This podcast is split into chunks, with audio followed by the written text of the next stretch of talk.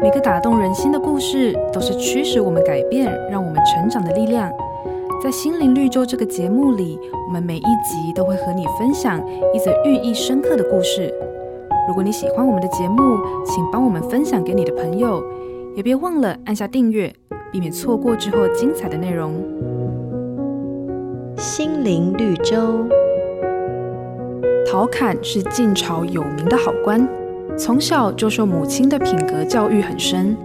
有一次，陶侃把鱼竿运往皇宫的路上，经过母亲居住的地方，想到母亲过着穷苦的日子，于是他让部下拿了鱼竿送到母亲的住处。一开始，母亲看到鱼竿十分高兴，但在知道这是要运往皇宫的鱼竿之后，马上拒绝收下。接着，他又写给陶侃一封信，信上写道：“你身为朝廷官员，私下把朝廷的东西送给我呢？如果你真的孝顺母亲。”就做个清廉的好官吧。就这样，在母亲的教育和影响下，陶侃成了一位品性端正、不谋私利的好官。母亲是孩子重要的学习对象，那妈妈的育儿大权是什么呢？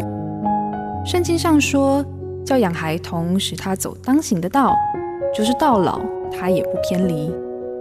上帝给母亲的指导原则就是圣经。记得有疑惑就来找上帝帮忙，因为他是每一位孩子的创造主。瑞园银楼与您共享丰富心灵的全员之旅。